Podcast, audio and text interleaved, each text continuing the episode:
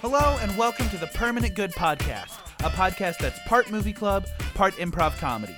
My name is Craig Wells, a.k.a. Permanent Handle. And I'm Alex Good, a.k.a. Alex Good.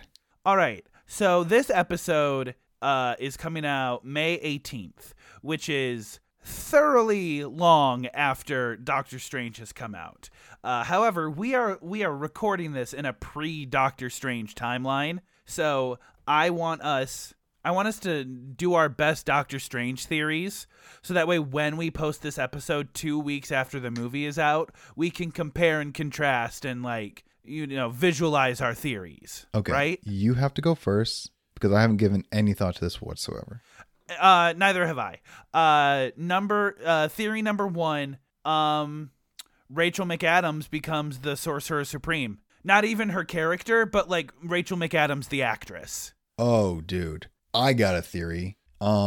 There's a period in the movie where we see the actors acting. You know what? Like, on a set performing this movie. I walked into this bit ready for it to be like goofs and gaffs, but that one is just absurd enough to, like, perfectly fit the niche. Yeah, like there'd be like a cut. Hey, Benedict, we're going to need to run that back again. I don't think it was very realistic. And of course, there's green screen and stuff. You're like, none of that stuff is real. And then They go right back into so there's just a period of time where it's actors. And then everyone's going to freak out. Like, oh my God, Benedict Cumberbatch is canon in the MCU. Shut up. Yeah. Like, what? I have a theory that there's going to be so many cameos that the movie itself is going to be bad. Oh, dude, that could totally happen. There's going to be hella cameos. I think there's going to be a part that makes, like, the whole canon make sense. Like, this all happened because it's sort of like how the Infinity Stones, like, made everything click. Like, this is the reason this whole movie's happened. There'll be another thing that goes, here's the reason why everything you've ever known about this universe happened. Okay, so I think... in WandaVision, right, we get that post-credit scene of Wanda looking for her kids that disappeared, right? Yeah. So I think in this movie, her kids are going to reappear, but they're just going to be, like, totally yoked, like, Riverdale-type teenagers. There's going to be a cameo from a person who's not been in the MCU before. Like, we'll just see, like... Like, we're going to get, like, Reed Richards or something. Yeah. Or no, like an actor, like the whole Brad Pitt thing in Daredevil when he got shocked. Okay. Like, oh yeah. Oh, Deadpool. What? Yeah. What did I say? You said Daredevil, but that's okay. Sometimes, bro, I swear I'm on drugs. Okay. But I think there's gonna be a cameo, just like a random celebrity. Just here's to kind of build up on that. I think that Ryan Reynolds is going to make a cameo, and he's going to do some banter about how he's actually Ryan Reynolds and not Deadpool. He's going to be like, hi, I'm Ryan Reynolds. Oh, who did you expect me to be? That's going to be the line. A main character is going... Someone's leaving the MCU. Someone's getting killed off, and like Wong or something. Or Rachel McAdams' character. Someone's getting killed off because the actor didn't want to be in the MCU anymore. And... they're going to play it up like it's a big deal, and there's going to be a crying scene like, oh my gosh, Rachel McAdams' character is going to die. But we're like, let's be clear. Rachel McAdams has only been in the MCU for Check's Watch 15 minutes of screen time. Right. So, but she's wanting out, right, in this made-up theory I'm creating. And they're like, all right, we're going to keep her in for the whole movie, and at the end we're going to kill her because, you know, we need to advance the motivations of a male character. And Rachel McAdams is like, sign me up. Yeah, she's like, I know exactly how to do that. And she's out. Or someone else, a person we're supposed to care about is going to be out. Something that's so wild to me is how long we've gone since some of these movies. Because the first Doctor Strange came out in, I think, 2015, which was a long time ago. I remember when Doctor Strange came out and we're like, oh, great, a new superhero. And now he's like ingrained, bro. Yeah, he is the face of the MCU at this point. It's wild. But the one that really gets me is the one I think about a lot is Guardians of the Galaxy 2. Like, I remember watching that post-credit scene where she talks about, like, Adam Warlock and, like, oh, Adam Warlock is going to be in the next one. Cut to 7 years later. Yeah, dude, it's been a minute. I also think about how long we've been talking about Black Adam, and it's just now coming out. Yeah, that one. Oh man, Shazam 2 is going to be out before Black Adam is out at this point. Whack. Also, can we talk about Shazam 2? I mean, we're so lost in the sauce right now for this podcast, but Shazam, bro, that's DC, is it not? It is, yes. And Shazam 2 has also DC. Yep. And yep, there's correct. No overlap with the MCU whatsoever. Correct. And there's no plans for it to get involved in the whole Justice League universe, right? Well, Justice League, I don't know. I don't know. I don't think DC knows at this point. So I know it's pretty normal and at this point basic to bring up how whack DC is lately. Yeah.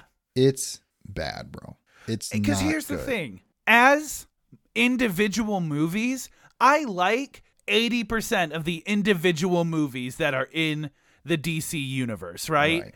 It's just their interconnectivity is lacking. All right, we're transitioning into a second intro, so let's cut to the movie conversation. Fire. Okay, I think that we should do a spoiler section and a non-spoiler section because okay. I know, I think it'd be nice.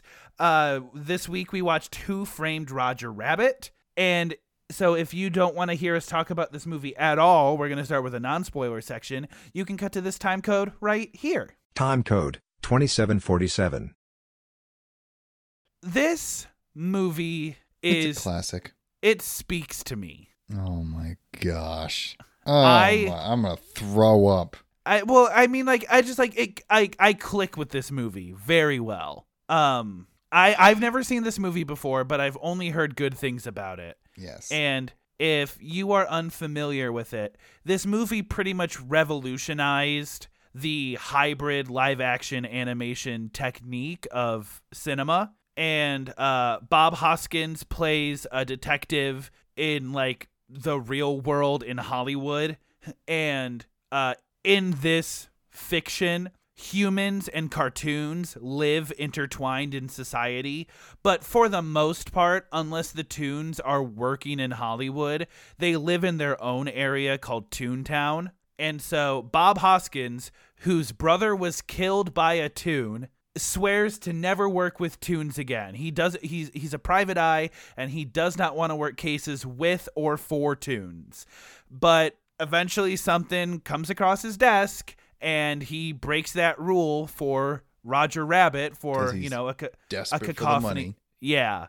So it's this movie is about him kind of like, it's almost a buddy cop movie where, you have one person that's trying to do that. He's trying to get it done as quickly as possible, and kind of like the charming partner that's trying to get him to loosen up along the way. But also the charming partner is wanted for murder. And animated. Yes. It's a whole thing. I think on a technical level, this movie holds up 85%. It holds up more than it should. Yes. I wouldn't say 85%, but when you think of animation mixed with live action in 1988, it holds up surprisingly well. Yeah. And the reason for that is because all the animations were hand-drawn on pretty much every frame. So it's not like computer graphics could go down. It was literally just...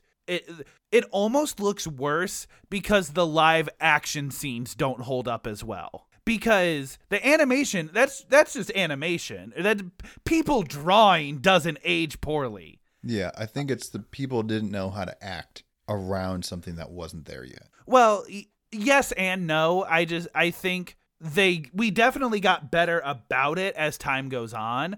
But as far as like breaking ground goes, this one was like, they did very well. They did as well as they could without almost perfecting the technique in one go. Craig, you're taking some big shots over here. I am. I think this movie is really cool. It's a classic. I've seen it a few times, right? So the shine has worn off. It's a good movie. It's a classic movie. It's got a lot of cool parts in it. It's okay. The dialogue is okay. There's a lot of cool devices, But through and through, the plot is all right. I don't know, man. There's a lot of parts where I'm just like, it's a kid's movie. And there's a lot of parts where I'm just like, hard to pay attention. Like, for instance, the car chase, right? Once you realize that, okay, he is in a cartoon car getting chased by weasels, cartoon weasels in a real car, that got boring quickly. I only felt that way about one scene, and that was towards the end. Pretty much every time they played with a new cartoon gimmick, I was willing to let them do that, right? I think this is my... I'm willing to compare this to our review of Emperor's New Groove, where I just kind of wasn't having it, and... you know, that was your classic. And I think it's for very similar reasons where but switched. So for this movie, I had the patience to let the bits play out. I had the patience to kind of let the movie build up its own steam and kind of play around with its own ideals. I was more forgiving with this movie because more often than not, it paid off. I think you just had the payoff was all in. What did you think it was worth it? Did you think it was funny? And there was a lot of stuff that I'm like, this would be really funny if I saw it again when I was in elementary school. But like the shave and a haircut, like that, I got where that bit was going. It wasn't that funny. Yeah, that particular bit wasn't funny, but everything else before that in the bar scene. Like him just smashing the plates on his head, them leaving for 2 seconds and having him go buck wild. Every time Roger takes some alcohol and he just flips out, those were all good bits to me. Yeah, I just didn't think, especially the alcohol one, I'm like, this is just weird. This is a weird version of Popeye, but it doesn't make sense. It was, I don't know. I wasn't on board for a lot of it. But then again, I've seen this movie quite a few times, so... none of it was surprising, and I remember it being better when I was a kid. I think at this point it's just a matter of this movie if you look at our history in general, this movie is much more my style than it is your style. 100%. And I was excited to watch this movie, but it's definitely more your movie than my movie. And I really like Bob Hoskins in this movie. I think he plays such a good straight man against Roger Rabbit, to the point where his straight man is almost cartoonish in comparison to how buck wild Roger Rabbit is. Right. And I was Christopher Lloyd. He just happens to be in some of the most iconic movies. Just 'cause. I did not recognize him at first, and I wouldn't have if I didn't already know he was in this movie, because this is the only movie he does where he doesn't use the Doc Brown voice. Yeah, dude, it was just I didn't know he was in this movie till I saw it, and then Macy pointed it out, and I'm like, oh, good point, because it would have taken me a second. He wears a hat for the entire movie, and he's scary, bro. Yeah, dude. I mean, his character is called Judge Doom. And within the first 5 minutes of you meeting him, he kills a cartoon in a tub of acid. And you watch it happen. Now, I feel very cautious saying something like this, but I feel like a movie with this tone would not... I'm not going to say it couldn't be made today. It wouldn't be made today. Because I think this movie does a very good job at blending genuine real world themes with cartoons and not making it feel over exaggerated. Like the cartoons curse, they're not dropping F-bombs. This was before PG-13 existed. So it was either PG or R. And this movie's obviously not R. So we throw around some names. Yeah, so they curse a little bit. There's a baby that smokes cigars throughout the entire thing. And so I think that helps ground this movie a lot. Watching these cartoons behave like genuine people while also being zany was a very good way for me to be invested in these, cartoons that we haven't heard of before. Yeah, I liked it a lot because it was I wouldn't say it can only be made in that time, because I think it could be done now. Like, no one thought Deadpool, like something like that. Yeah. Could be made now until it was. No one thought a movie like Sonic would be popular, and now yeah, there's definitely going to be a third one. What I mean by that is strictly our limitations and expectations of like substances has changed dramatically. Like, no one would want, like, Mickey Mouse wouldn't be in a cartoon with a smoking baby. Yeah, right? But then there's also Sausage Party. So I think it'd be hard to attach the IPs of this movie with that stuff, but I think we could 100% make this movie. What I like about it is it's so 80s that it's very like, oh, this stuff isn't bad yet. So when you see it, it doesn't look like stuff like, oh, this is weird. This shouldn't be in a PG movie. You're like, when this was made, a lot of stuff was not a big deal. Yeah. Like when we watched Ants a little bit ago, I'm like, oh, they're swearing in this too. And it just wasn't a big deal. You just didn't pick up on it. So overall, and this movie is directed by Robert Zemeckis, who also wrote and directed the Back to the Future trilogy. So I see a lot of, you know, style parallels between the two of those movies.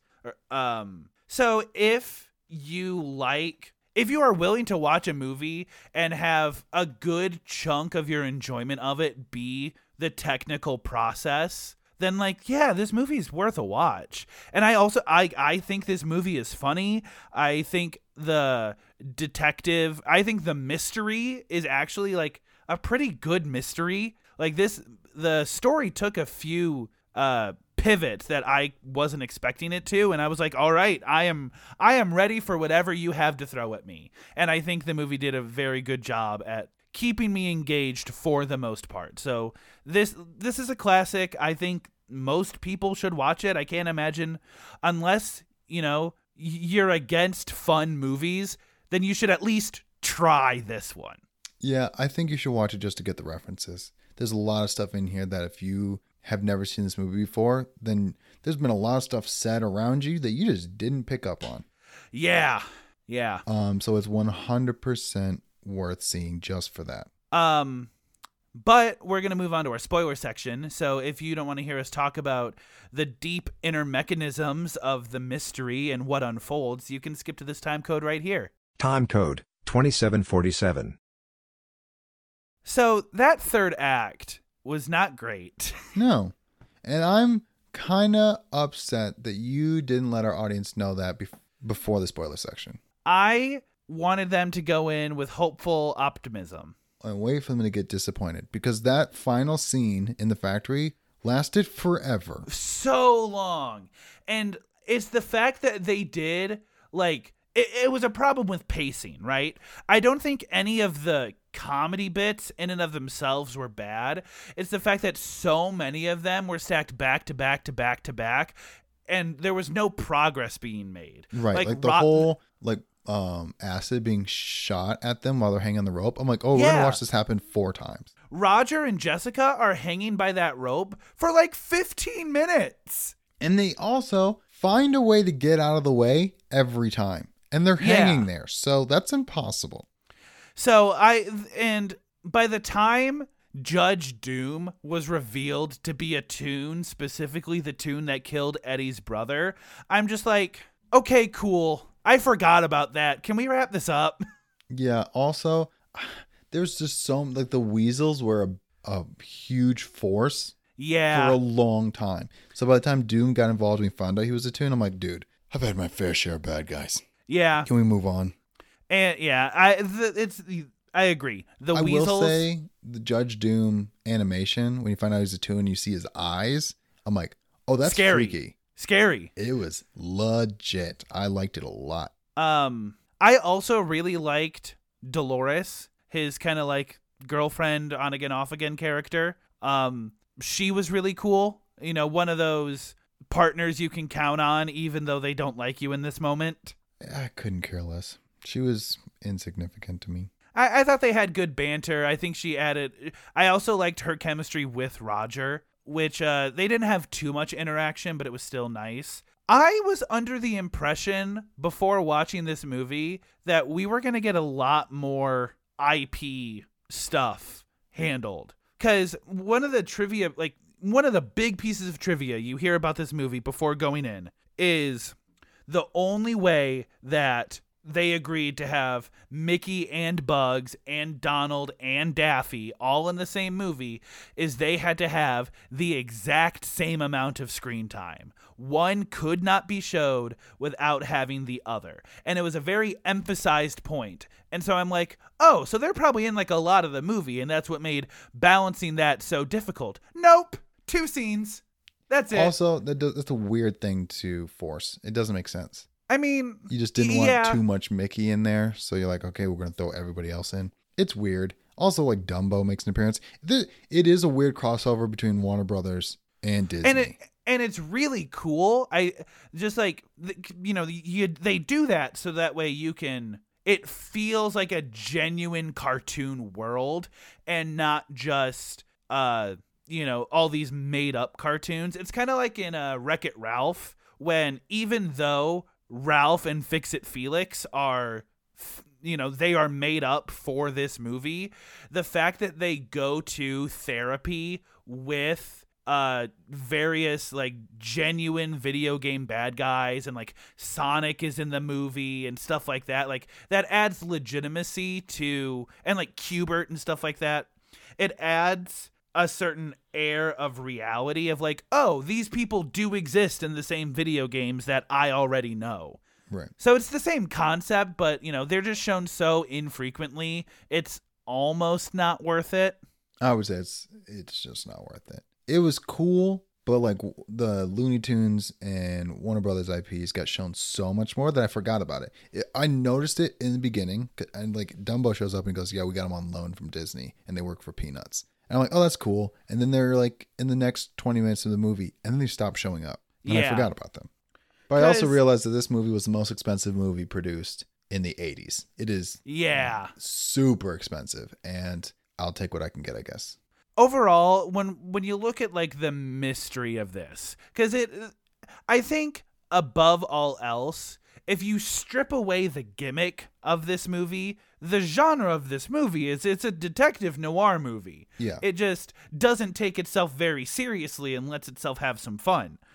And I think it's a pretty good 80s cheesy noir movie. Yeah. Like I think it accomplished what it was trying to accomplish. And the fact that several people die in this movie to forward the mystery along, it makes it feel like a genuine like 40s radio play. Yeah, because I don't know if the audience caught it, but like the movie came out in the 80s, but it's set earlier. This is like a 40s, 50s movie. They say the exact year in the intro sequence, but I have long since forgotten that. And I'm not going to look it up because I don't work for this podcast. It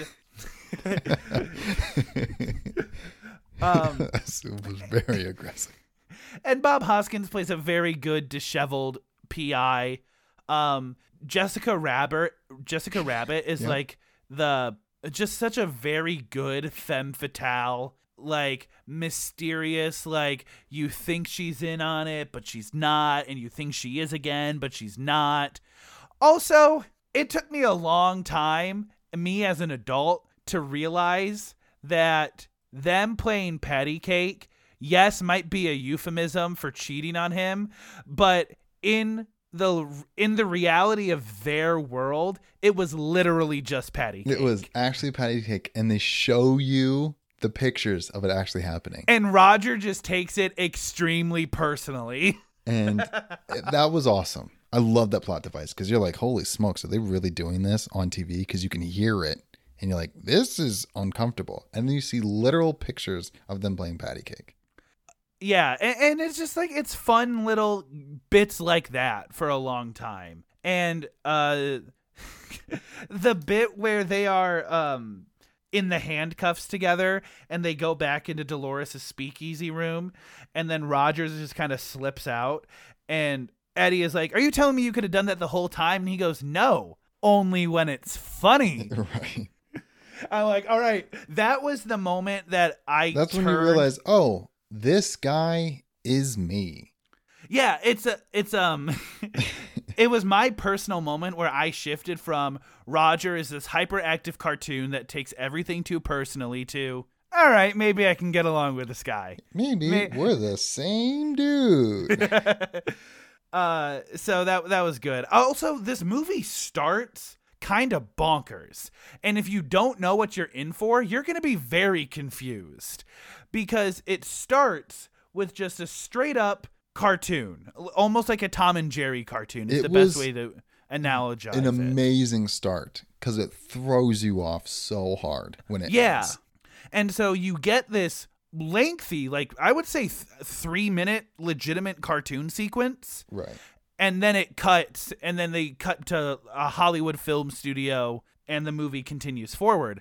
And I was actually so interested in this movie that Disney Plus has a short documentary about it in their extras feature. Mm-hmm.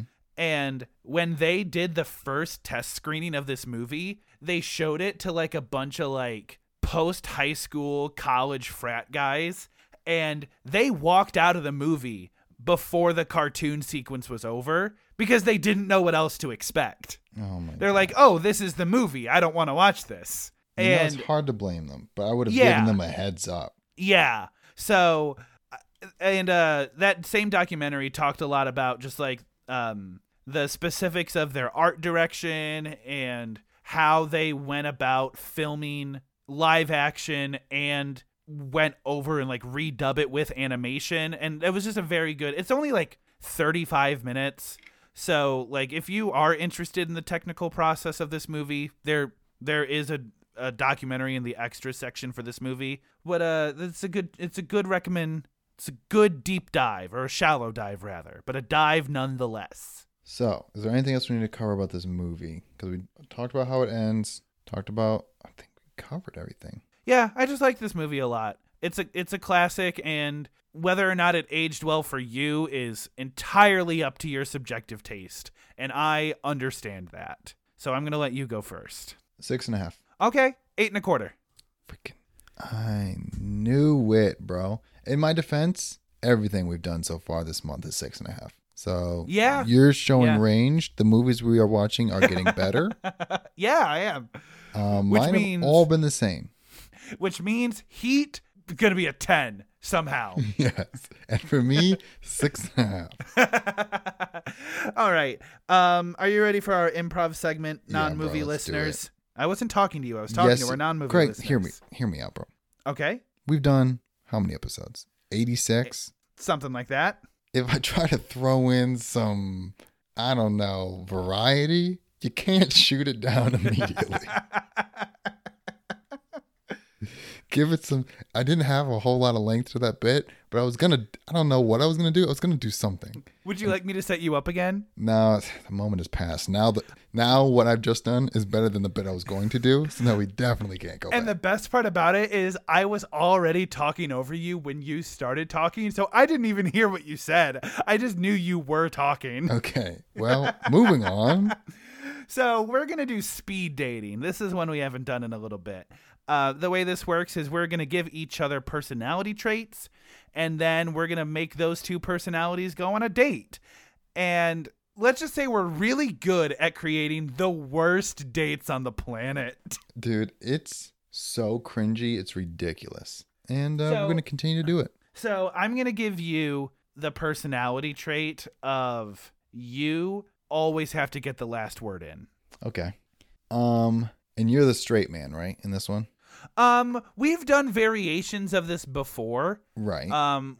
Sometimes we do a straight man. Sometimes we do two characters. Do you want me to just do a straight man for this? I'll give you a character. Okay. You, always second guess yourself. You're never 100% sure. You say it with confidence the first time, and then any questioning comes up, suddenly you're not so sure about anything. Okay. Let's say we're at like a museum date. Okay. I dig it. This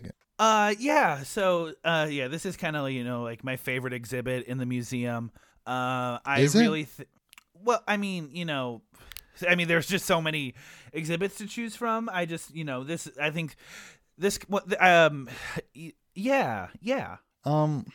don't know if museums are really my thing. I feel like everyone's trying to say stuff But they come up with it like after they've already painted like, oh yeah, that's what this means. But does it really, you know? Well, I mean, I just think that this exhibit is, you know, incredibly accessible to people that, you know, maybe aren't up to date with most museum exhibits. So, see, that's the thing. I don't think it's accessible at all. I think none of this makes sense unless you happen to be the guy who painted it. I think that, there's the kind of like a, they do have like a plaque that has a description of the painting. So you can at least get like the artist's interpretation and like maybe get your own interpretation after that. See, I don't even know if I can believe those things, you know, because how am I supposed to know? And anyone could have wrote that, you know? Well, I mean, the museum does kind of have its own credibility because it has a board of scholars that, you know, are they go through rigorous academia to make sure that they do have credibility. And yeah, I don't know about that.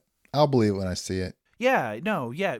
Yeah, you're right. You're right. Yeah, of course I am. So what do you think about this thing? I'm not a huge fan of sculptures, especially since I feel like too many of them are nude, you know? Oh, well, I think that this one actually demonstrates a really articulate view of detail, especially since, you know, hundreds of years ago, they didn't have the same tools for finite detail that 100 years ago, I feel like they definitely did. Yeah, but this one is from several hundred years. This one's from the 1500s. So, like, it's a little bit further back. But, I mean, how do we know, you know? No, I mean, I guess we just... We're just taking people's words for it? I mean, isn't that kind of all what history is? Yeah. I mean, you don't really know your own. Like, what if you woke up today and everything you think is your memory was just implanted in you and none of that stuff happened? I haven't had that fear before. Like, your life started today and everything before what you're experiencing right now was just a made-up memory and none of it actually happened.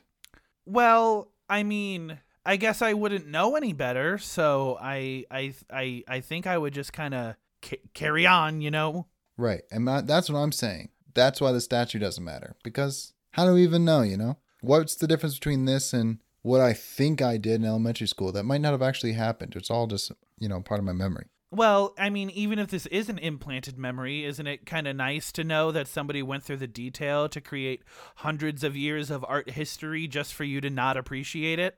See, I just think we're just like, first of all, I disagree with you. And okay, secondly, fair enough. You make a good point. I think that it just means someone put too much time in faking my memory. Like, that person needs to get a life, you know? Well, I mean, I am the curator of this exhibit, so I do kind of know my way around this place. Yeah, but do you really? Like, how well do you know your way around? Or did you just have a tour and you've just memorized a couple things? Well, I mean, I set up each of these exhibits, so I kind of know all the pieces in it. But you didn't do it by yourself, did you? Well, I did. I mean, I had a few extra pairs of hands, like, physically set up. So you didn't do it, did you? Because you didn't do everything. I think this is our only date. I don't think we need to move forward after this. I want you to know that no one really calls it off with me. I call it off with them, and I'm definitely not going on another date. Okay. No. I say okay. When I'm done talking, you're done talking. Whoa, I guess I... Oh, someone's not paying attention.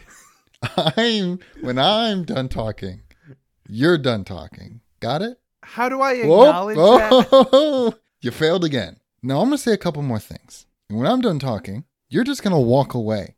Okay? Good. Perfect. Now I'm heading this way. You're going to go that way. And I hope we never see each other again. Bye now, coxgun. I'm starting to think you didn't hear me. It's so hard to not let you get the last word when the scene only ends once. Yeah. So instead I was just extremely confrontational.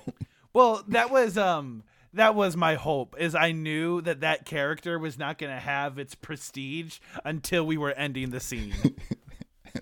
I hope it didn't depoint.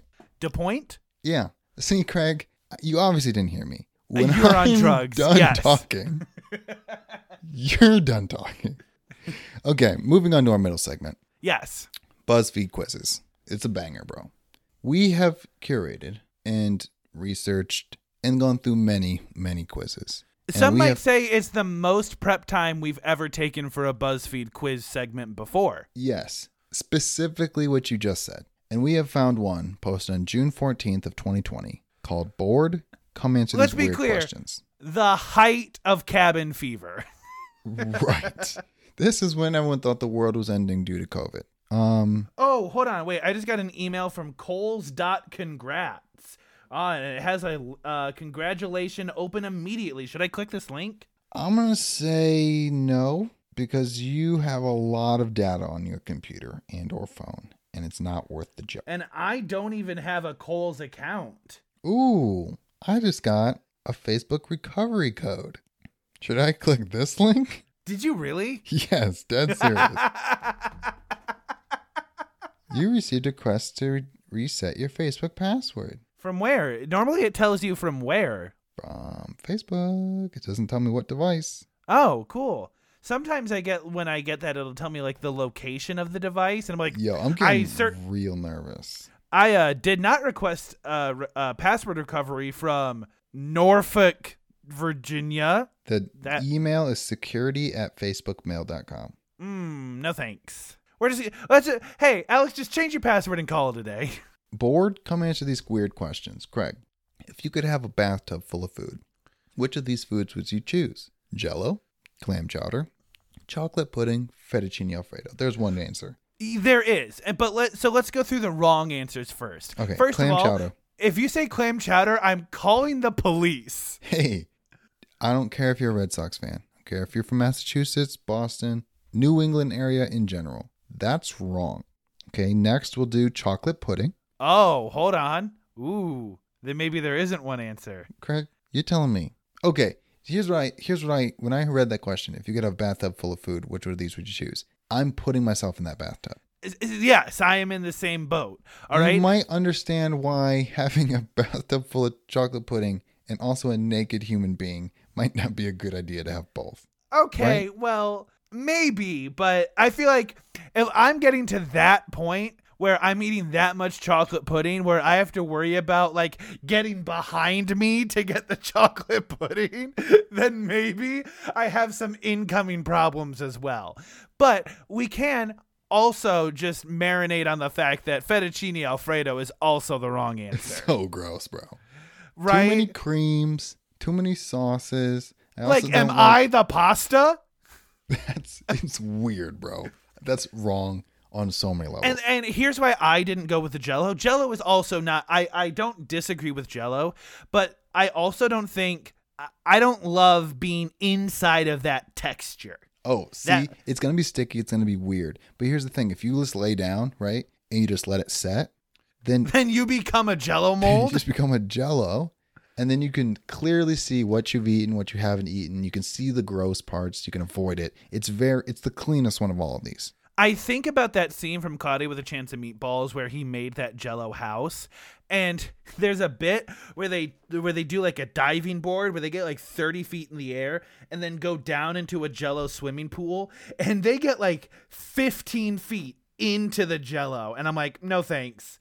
No, I'm good, thanks. It's definitely Jell-O. I'm clicking Jell-O. Here we go. If you could have wings, what would you want the wings to be made of? Feathers, metal, flesh, or plastic? Obviously. One correct answer. Okay, so again, let's kind of reverse engineer this. Plastic is wrong. First of all, why? Just plastic is toxic. Plastic melts on high temperatures. It's malleable, so it's going to just like the wind is going to mess with it. It has no quality that the other of these three can't have, you know? Flesh is gross. Like I just think of like big fingers. Yeah. Which is gross. Metal is definitely the coolest of the four. That's what I think metal was a go-to choice because yes. Like it's, you could make an argument for it being bulletproof. The problem that I'm going to have with metal is, again, we run into the temperature problem of when metal heats up, it gets hot. It might not melt, but it'll suck to touch and be attached to your body. Yeah, but just go fly around. It'll cool it off. So metal or feathers, I think, are not bad answers. I think feathers, your issue is going to be like molting. Yeah, and like having bugs to up. But you're going to have to get like You're going to have to get like oil and like you're still going to have to maintain your metal wings as well. Walk through a car wash, bro. That's not how that works, but okay. I think it would be easy. Just take a polish to it. I think it'd be pretty straightforward and you wouldn't need to do it often. Just all right. I am going to click metal because that is the coolest one. Okay. Would you ever want to talk to a ghost if they could tell you what happens after death? Okay, let's talk about all four answers at once. Here's the answers. Yes, maybe, too scary, and no thanks, which are both versions of no. Right. So we have a yes, a kind of yes, a and no two different because no's. I'm scared, and a no, but I'm going to be polite because you're a ghost. I think we got to be straightforward. It's yes. I think I would go maybe. Oh, bro. Not only is this not real, but the stakes are too high to know that you had the option to know and you chose to not make a decision. Here's the thing. I'm going to say maybe because I'm going to start with a normal conversation. And if the ghost is cool, I'll ask him about it.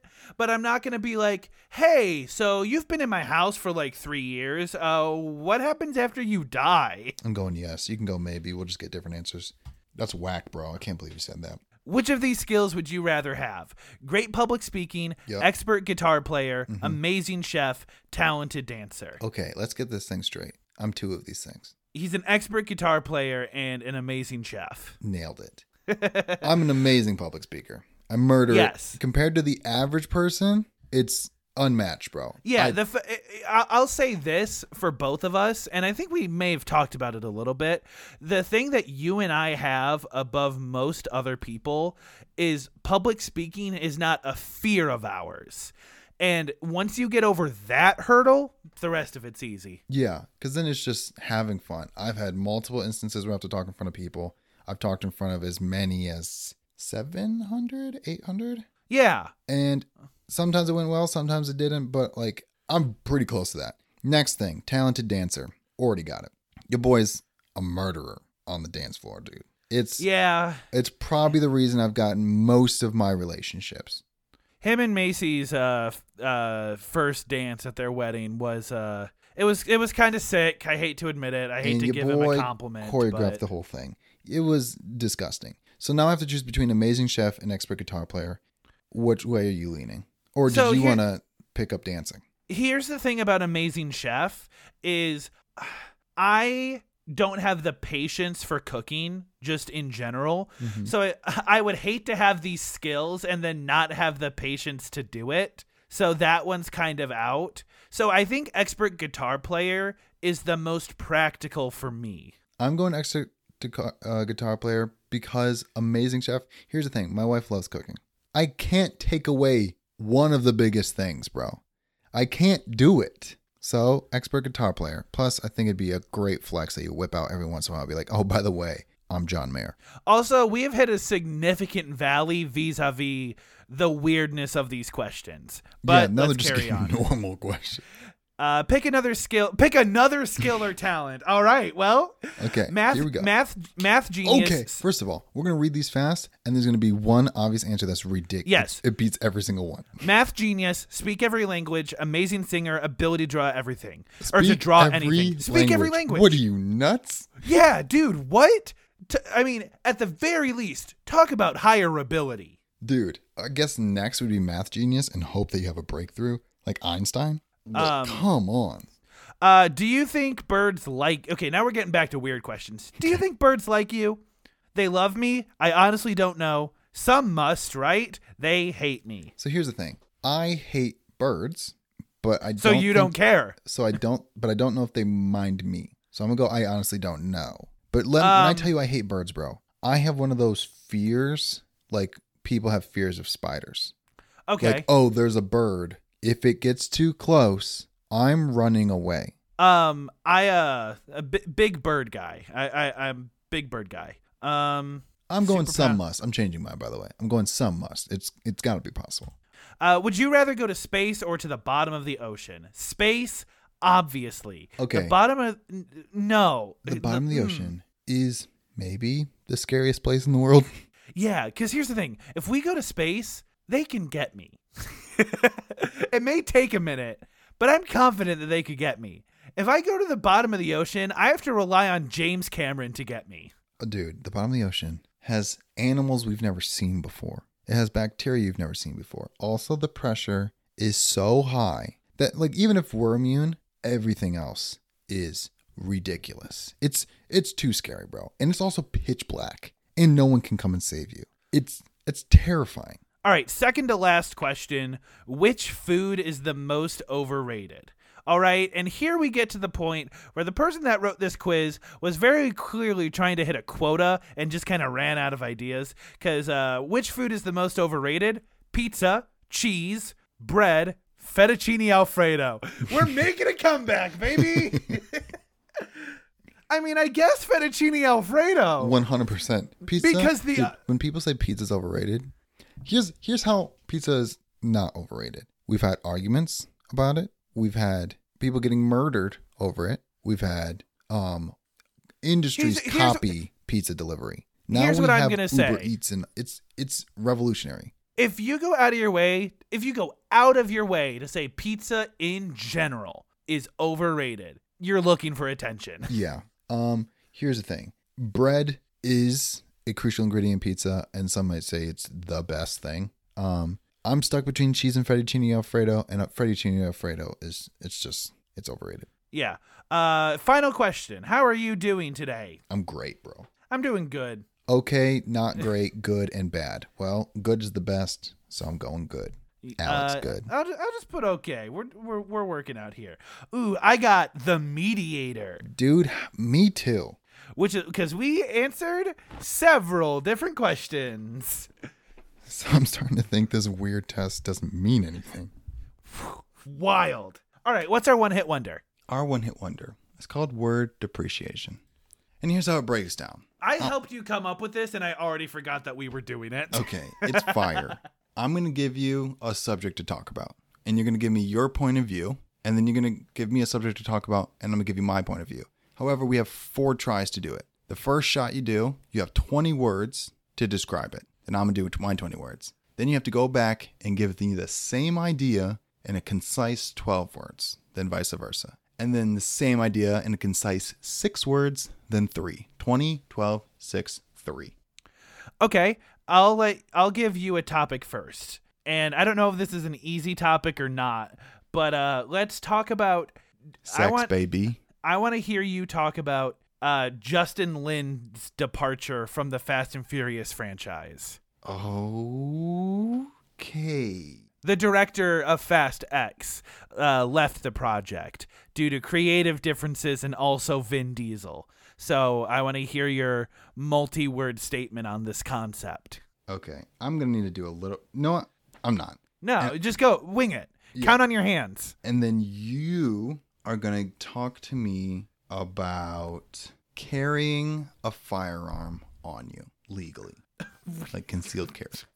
Okay. Because you're very educated on the subject, and I want you to convince me. All right, here we go. I'll do mine. Here we go. Vin Diesel is extremely divisive and is the result of many people leaving the franchise. Justin Lin will be missed. Okay, was that 20? I wasn't counting. That was 20. Okay. Gosh, wow. Okay. While valid exercise, obtaining documentation incredibly easy and sometimes goes to the wrong people, but not worth eliminating in entirety. That one was 20. Okay. Vin Diesel makes it hard for other people to be around him. Too many people that are dumb can get concealed carry gun license. Justin leaves amazing franchise because Diesel. That one didn't even have an opinion in it. Yeah, you're right. I'm running out of words, but I don't have time for opinion.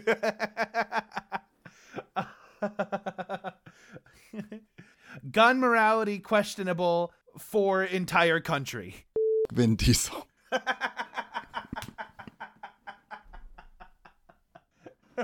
Have stronger backgrounds? Okay. That was one word, depreciation. It depreciated. It depreciated. I felt depreciated. It was hard. Play it with your friends. It's harder than it looks, but very fun. My brain is different coming out of that. Free balling. What do we got? All right. I got three. What you got? I think I only have one. I'll do two. You come in with one and I'll round it out. Sure. All the Old Knives on Amazon Prime. Chris Pine, bro, makes a reoccurrence in my life. I have not seen him since Wonder Woman. Okay. What else has Chris Pine been doing? I mean, you know what? Now that you say that, not much. Like, he's a big deal. I mean, but Star Trek. Yeah, but that wasn't, right? Like, recently. I mean, Wonder Woman was the most recent thing he did. Okay. I mean, that you would have seen. I mean, All the Old Knives has Thaddeus Newton. You might know her from Westworld, which is where I know her from. Lawrence Fishburne is in it for a very short amount of time, and then Jonathan Pryce, and then a bunch of other people, as most movies are. This movie is a slow burn, bro. It's about a CIA agents who watched a terrorist attack go down in Austria, and they took over a plane on the tarmac and held everyone hostage, right? And the CIA had a man on the inside who had infiltrated the organization, and they found out who the terrorists found out who the inside man was, killed them, and then proceeded to kill everyone else on the plane on live television, including themselves. So no one made it out alive.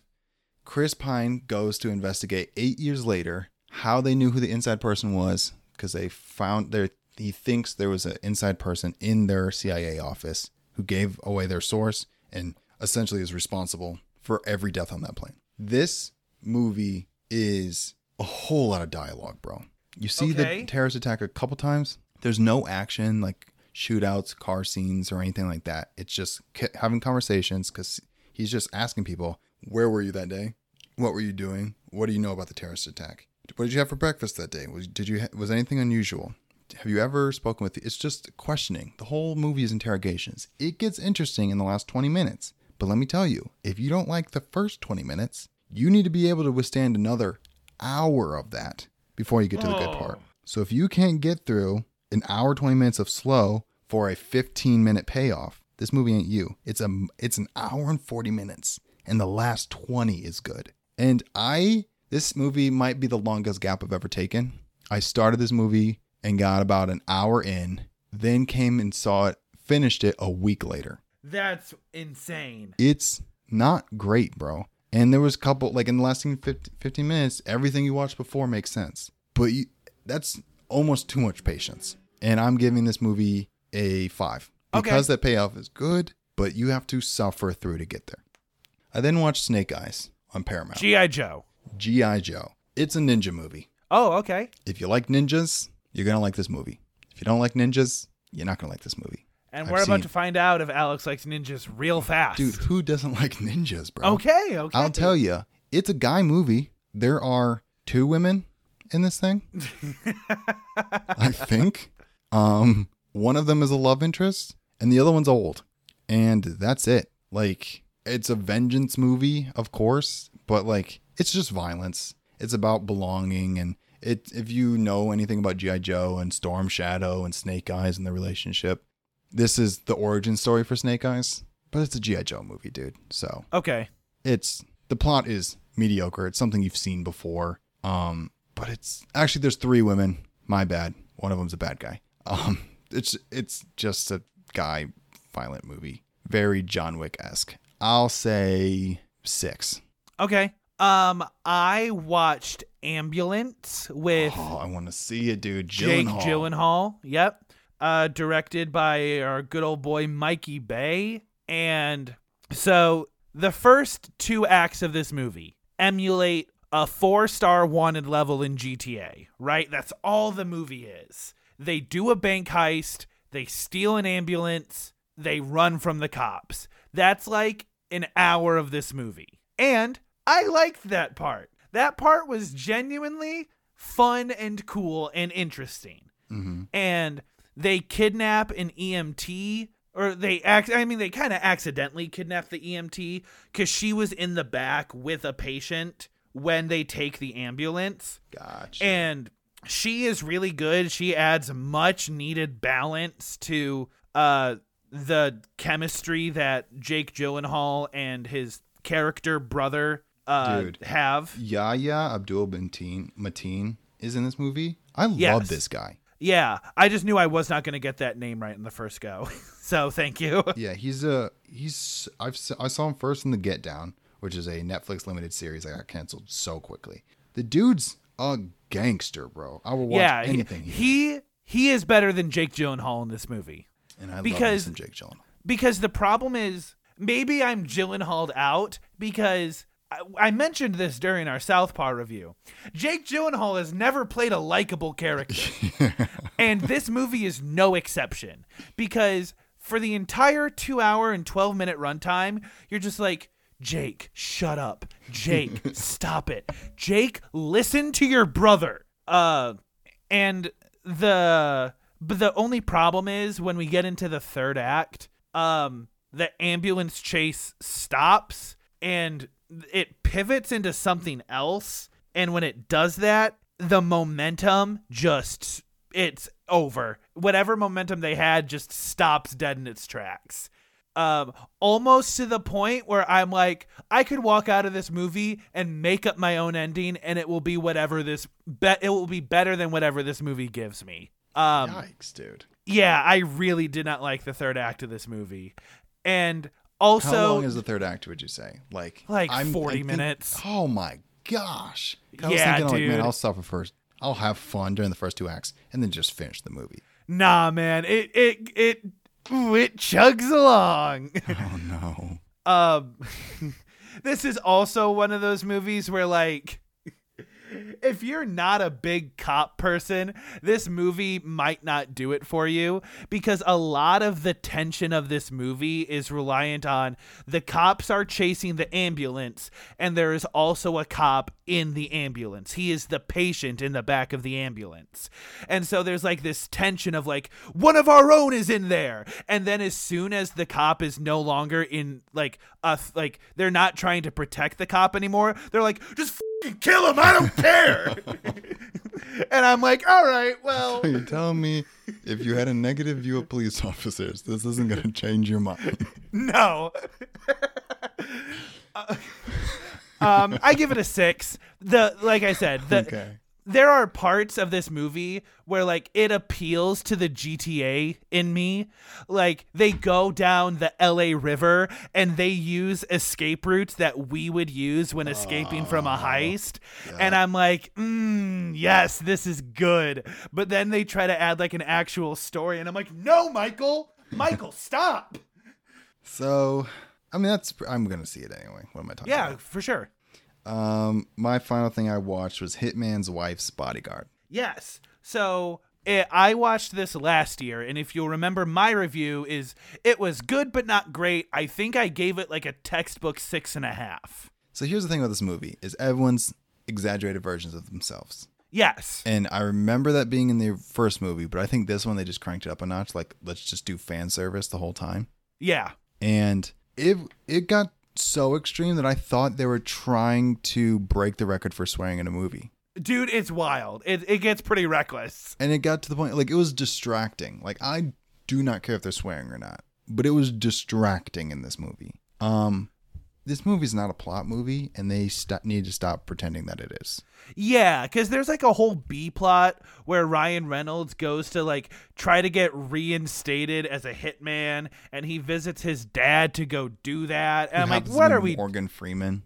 What are we doing here? Like, the whole Morgan Freeman being his dad bit is pretty funny, but the leaps they had to take to get there was wild. I was ready for it to be a joke, and then you find out, oh, he's important to the plot. Which I didn't like. Dude, I wasn't on board with this movie. I like Ryan Reynolds a lot. I like everyone in this movie. I liked everyone in this movie. I just didn't like them in this movie. Do you think you would have liked this movie better a year and a half ago, before Red Notice and Free Guy and Adam Project, and this is the fourth Ryan Reynolds movie you're watching in 6 months? Yeah, probably. But I think I would have liked this movie, exact same characters, but let's take it seriously. Okay. You know? I know that's not the theme of the movie, and it'd literally be a different movie, but all these Every actor in this movie is a great dude. Antonio Banderas is in this, and I freaking love that guy, bro. And Salma Hayek, I would say, is the most extreme, does the most extreme acting in that movie. Yes, because it's obnoxious, dude. Because like you said, Ryan Reynolds and Samuel L. Jackson are like extended versions of themselves. Salma Hayek is genuinely acting and playing a character. Yeah. It's just the fact that that character is on this. It's like an 11 out of 10 in terms of like hyperactivity. Right. And dude, they have so many great actors in this movie. I'm like, can we just play this for real this time? You know what I mean? Like, we can keep a couple of jokes in, but I want like a Denzel worthy appearance. I mean, the first movie was a comedy, so I realized that they kept the themes, you know, consistent. This is a good sequel to that one, and the fact that it is the same movie twice, I just like, I realized what they have and what they didn't do with it. Sure, but it is what it is. I'm gonna give it a 5.5.